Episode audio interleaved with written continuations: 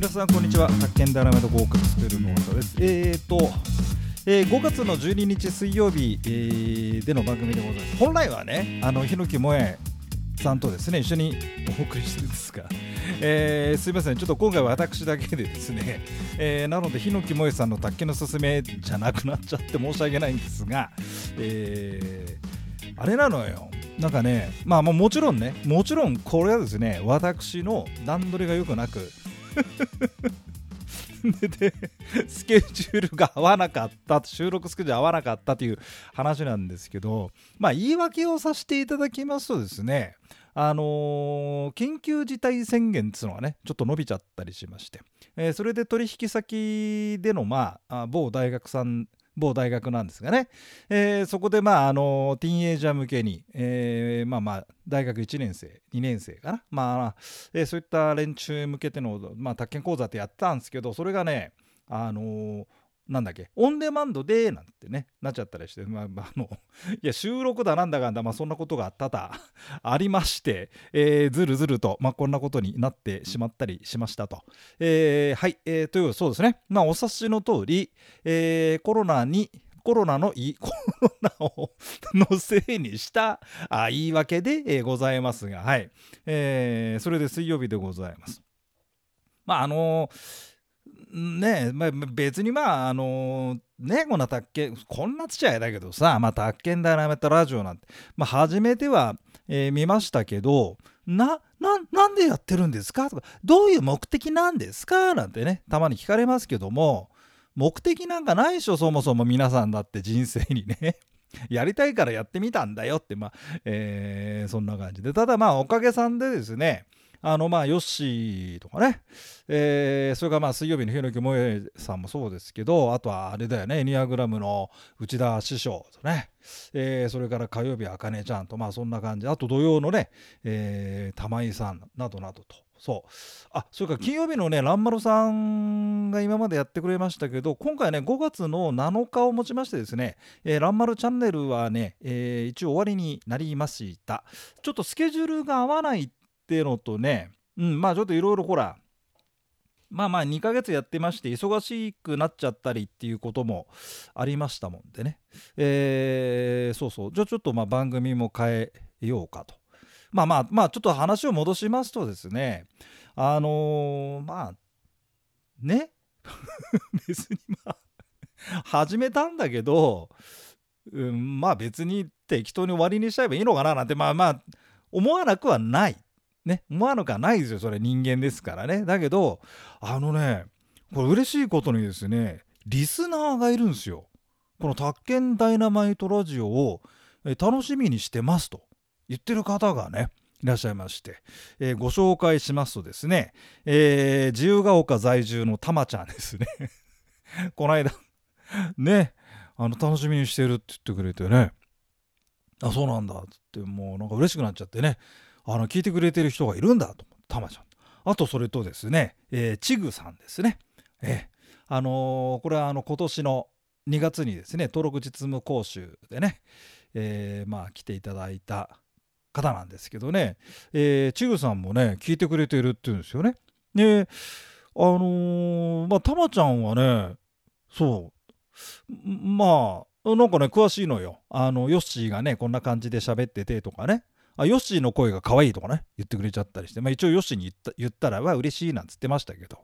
あとはまああかねちゃんがねパキパキ喋るしといろいろこうね言ってくれてひのきさん声が可愛いねな。あこれはあのちぐさんも言ってたよね。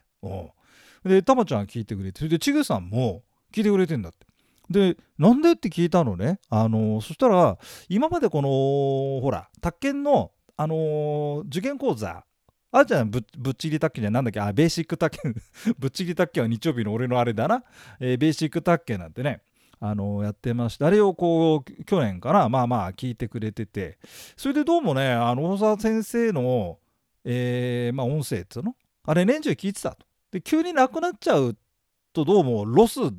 がある感じでなんてね。言ってくれまして。まあただでもほらとは言ったってさまあもう受かっちゃったもんだからね、えー、また宅建のこの話を聞くっていうのもちょっとあれだろうからっていうんでどうも聞いてくれてるなのでねあのー、続けることにします。はい、えー、これはたまちゃんとちぐさんのために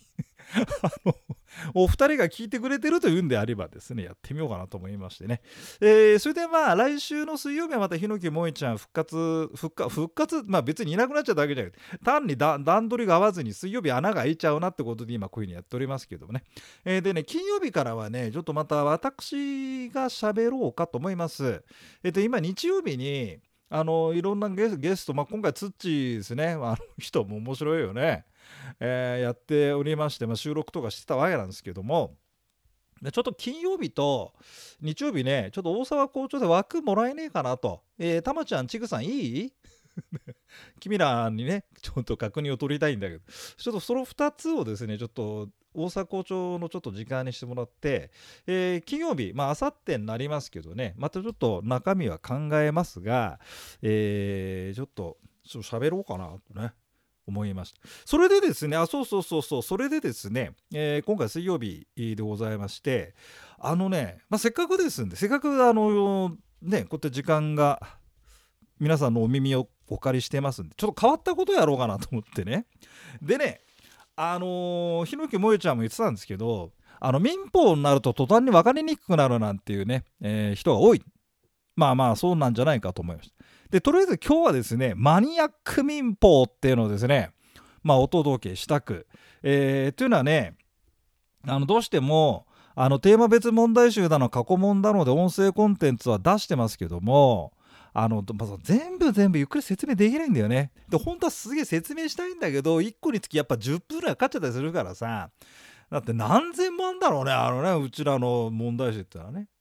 それでついついはしょりがちなんですが今回はね、えー、またちょっと分かりにくいところを面白おかしく語ろうかと思いまして皆さんね過去問ご用意ください平成25年のですね問いの2番未成年者これがね、まるまる未成年者で出たシリーズがあります。平成25年の問いの今、これね、あのテーマ別には入れてません。っていうのはあんまり出ないかなって思ってるのと、うん、ちょっとマニアックなんでね。はい、でちなみにどんな話か説明しますと1234ですね、えー、まあ選択肢4つあってあ問題文がね、えー、未成年者に関する次の技術のうち民法の規定及び判例のような正しいものどれかですね。1番。父母または意思疎父母、あ、ごめん。父母とまだ意思疎通することができない乳児は、不動産を所有することができない。バーツ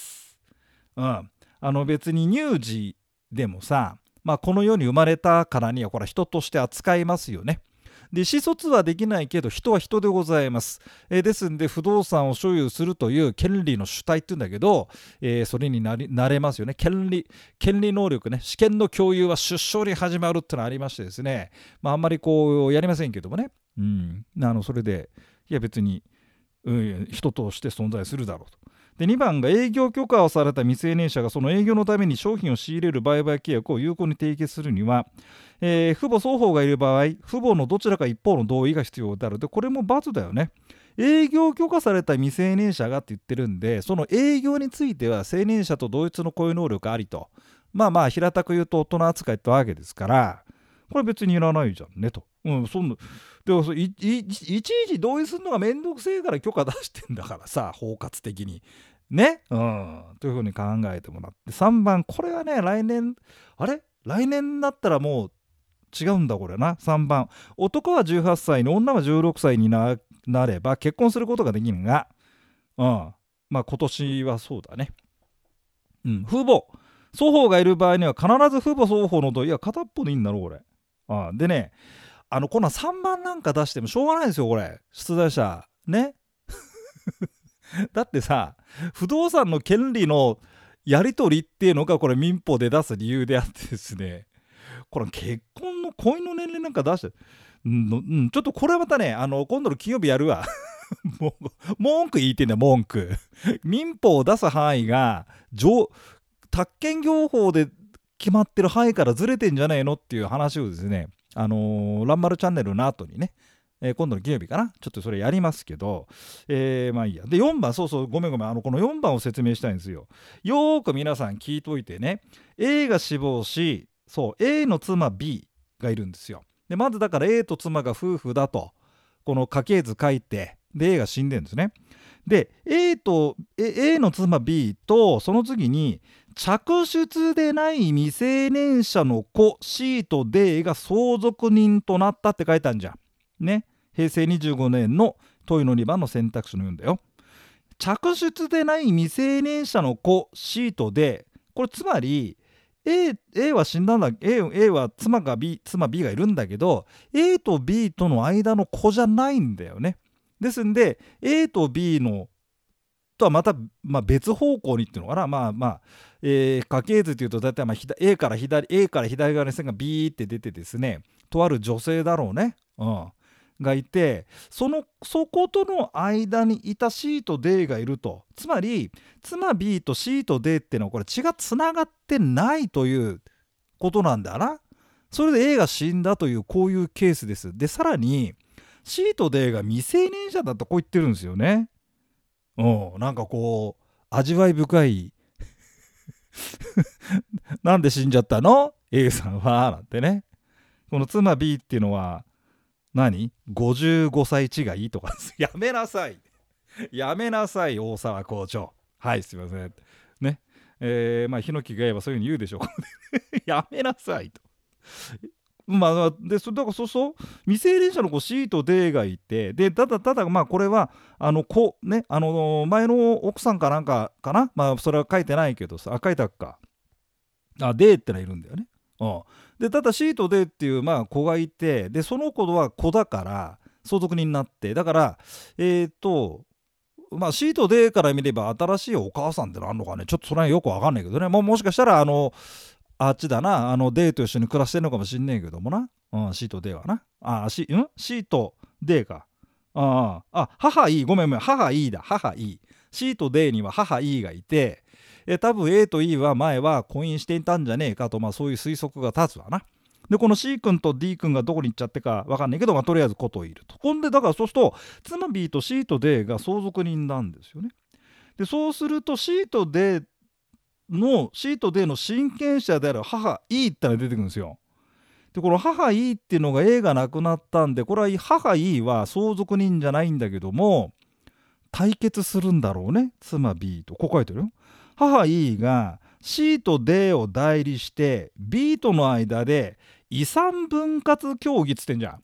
この遺産分割協議っていうのはこれするわけですよ相続があると。ね。だから A さんの遺産をどうやって分割するかと。で妻が2分の1、えー、C と D で2分の1ってまあこれ法定相続分があるんだけど、まあ、実際にどの財産をどうするかっていうまあ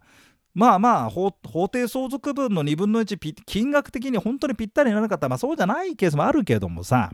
まあ、大体こうしようじゃねえかと。ねざっくりと決めて。それで遺産分割協議書っていうのを作るわけですよ。あちなみにですねあのうちの親父が亡くなった時もですねその時はあのおふくろとえ私と弟が相続人ということことでねでまああのー、実家の不動産があったからそれどうしようかっていうんで,、えー、でおふくろは放棄するっつってんだよね。えー、それでまた貯金があったからそれじゃあ持ってきなよって話になってじゃあ土地名義はどうするかじゃあ弟と共有するかみたいな話をしてまあそんな大した話じゃないんですよ。大した金額でもないしねうちなんかね。あれなんだけど。ただそれでもね遺産分割協議書ってのつくんですね。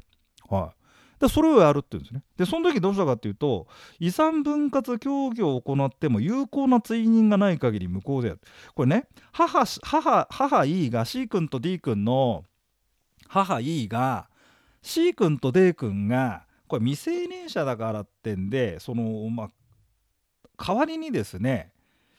うん登場してきて、えー、それで B とやり取りするわけよ。ねあなた B さんん？ああ A のね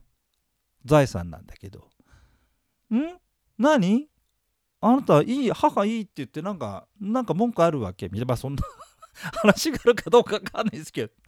それでやった時にこの C と D ってのの母かもしれないんだけどここがまた切ないんだよね。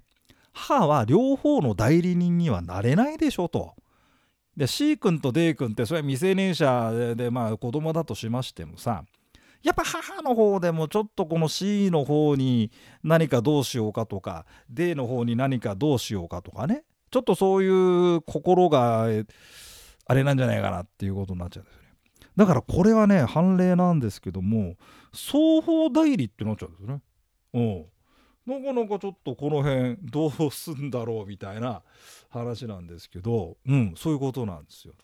えー、でちょっと取り上げてみました。まあ、というのはさこの問いの2番あの25年の問いの2番なんてのはね、まあ、今みたいに少しお話をさせていただければさ